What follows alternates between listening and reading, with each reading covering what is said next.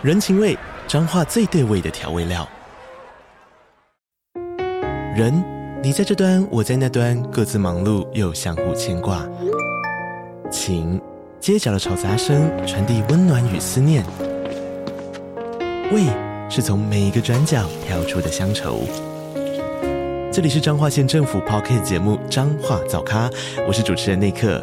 从彰化大小事各具特色到旅游攻略，透过轻松有趣的访谈，带着大家走进最在地的早咖。准备好了吗？彰化的故事，我们说给你听。以上为彰化县政府广告。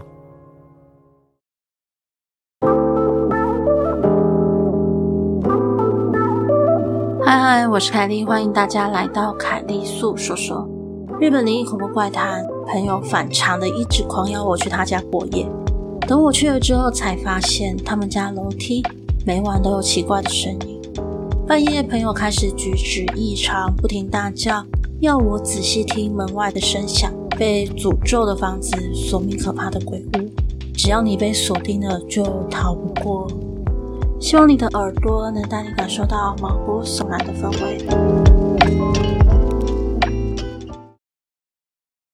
那么故事开始喽。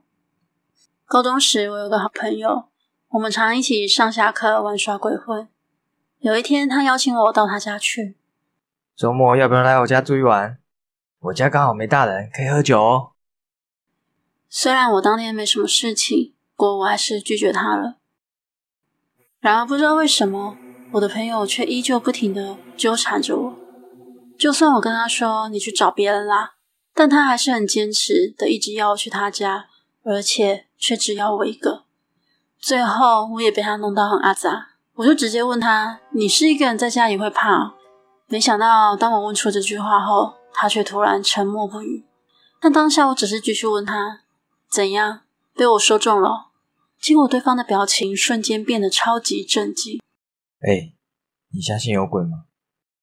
我轻松的回答他：“我是没看过啦，不过也不能断言真的没有吧。”可他却一脸快哭出来的表情，哀求着我：“那你周末来我家吧，这样你就会知道世界上真的有鬼了。拜托你来啦！”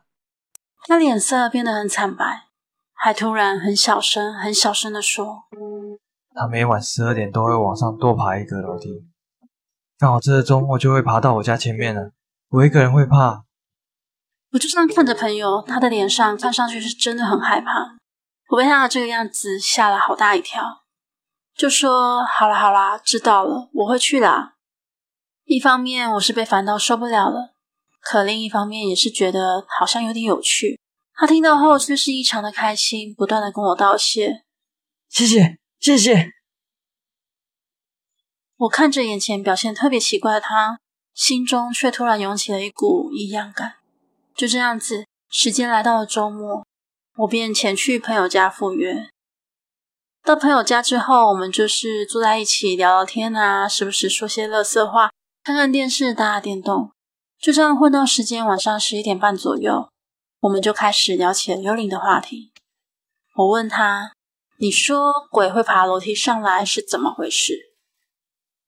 他深呼吸了一口气，大概一个礼拜以前吧。我家前面的楼梯每天都会传来脚步声，但只有我听得见。我爸妈都说没听过那种声。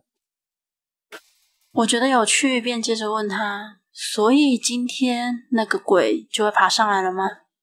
朋友却是非常严肃的回答我：没错，我已经数过楼梯阶数了。他今天就会到家前面。我告诉他说，或许只是经过而已吧，上面不是还有更高的楼层吗？朋友却回答我说：“我也想过这可能性，但他目标也有可能是我家啊，我就是怕这一点啊。”而我们聊到一半的时候，朋友突然一顿，突然就问我：“哎，你有听到吧？脚步声？”可是我什么都没有听见啊。但朋友却突然歇斯底里了起来。为什么？应该听得见吧？你听，他又往上爬一格，对吧？但我真的什么什么都没有听见。朋友抓着我，一直说着：“停下来了，他现在就在门前。”我大喊着：“被你说没声音了啦，你冷静一点。”我压抑着心中的怒火，不断的安抚对方，但他根本就没在听我说话。我说：“那我去开门看看吧。”我边说着就边往门走去。朋友立刻激动的阻止我：“住手！不准开门！他在那里，他就在门后面啊！”我语气也开始变得粗暴，我对他大吼着：“不会有事啦，什么都没有啦。”这时候，朋友就突然安静了下来。一会儿后，他对着我说：“没办法。”他一直在看这里，已经到不了的。我开始有点害怕。哎，你在说什么啦？就没有东西啊，不会有事的。接着我就看着朋友边狂喊边冲向大门。开始了，他开始敲门了。由于事发突然，我整个人僵在原地。他尖叫着打开门冲到外头，我连忙跟着追上去，但还是晚了一步。只见我朋友从楼梯间往下纵身一跳，我愣在原地，我完全搞不懂到底是发生了什么事情。接下来我的记忆就一直断线到警察来询问事发经过时才回复。我将自己记得的一切全部都告诉了警方，包括整件事的来龙去脉与状况。可出乎意料的，警察却全盘接受。可让我惊讶的也不只有这件事情，还有当警察听完我的讲述后，喃喃自语的那句话又来了。我心想，又来了是指什么？为什么他要说又来了呢？这句话实在太诡异了。于是我开口询问对方，警察就这么跟我说着：“其实这件事应该不要说出来的，但你也算是本案的关系人，知道了也无妨吧。”警方告诉我，像我朋友这种恨死的方法，并不是第一次发生。同样的悲剧在同一栋公寓的同一间屋子里上演了好几回，根本原因就连警察也不明白。最后，我朋友的死因被归咎为神经衰弱引起的突发性自杀。结果，这整件事情没有人找得到原因，到现在仍然是一团谜团。朋友到底听到了什么？他又在害怕些什么？日子就这样过着过着，正当我以为这一切都结束的时候，却突然接到一通电话，来电者是过世朋友的母亲。很抱歉，这么晚还打扰你。前些日子给你添了不少麻烦吧？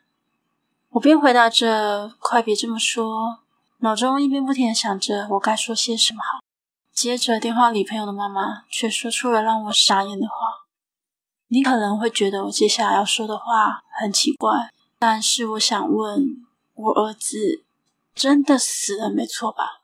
我听到他这样一问，我就错愕了，我就说：哈，什么？他在说什么？之前连守灵跟告别式都办过啦，莫非他无法接受儿子离世，精神错乱了吗？正当我暗自揣测的时候，朋友妈妈又接着说：其实。有人现在正在敲我家的门。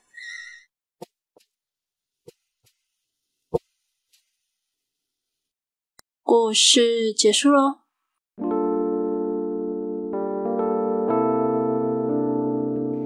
今天的节目就到这里喽。欢迎在 First Story 的留言区留言给我，也可以到 YouTube 或是 FB 粉专找我。下次你想听听什么故事呢？我们下次见喽。